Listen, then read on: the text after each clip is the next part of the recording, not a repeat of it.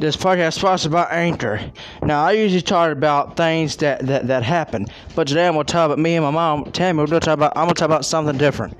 We brought we got this house that we live uh, in at 316 Dimmer Street in 1997, and it came chock full of old-fashioned and new-fashioned appliances.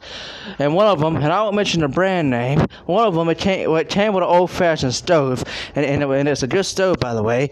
Um, well, finally, the oven the oven we treated them a lot, and finally after all the years of service, the oven that the oven burner that we had finally just it burned out. It said no moss. It was done.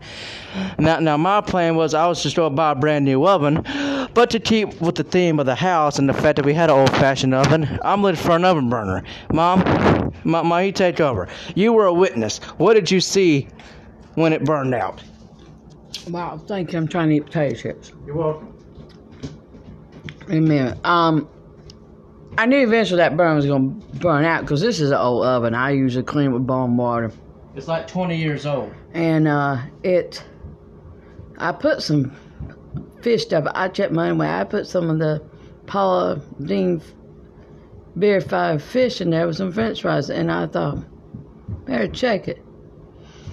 No, we're getting cooked. All I saw was that flame coming through that burner. It was on fire a little bit. I didn't know exactly what to do. I called my half sister. She's like, her husband knew what to do, but spray water. I sprayed water on it, but supposed to put spray water in bottom. So we had to keep spraying. Eventually, I had to turn it off in the breaker box and keep spraying it for it to shut out. It burned for a while. And so I'm smart. I check things out, but the burn fine went out. I cut it off a breaker box that night and did it for the last couple nights. Now I gotta figure out what kind of model make this is. Pull the whole oven out. See if I can get that. Take it, cut it off and breaker box, unplug the, the cord.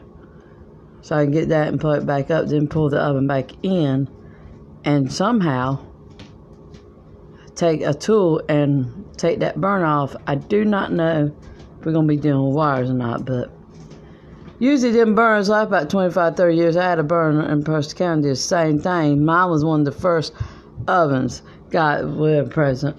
And he had time to find a burn. He could find a junkyard. So I don't know. I'm to try to attack this week. I don't know if I'm Devo's got or there's another place on Guest Road. If you ever have this happen to you, please let us know in the comments.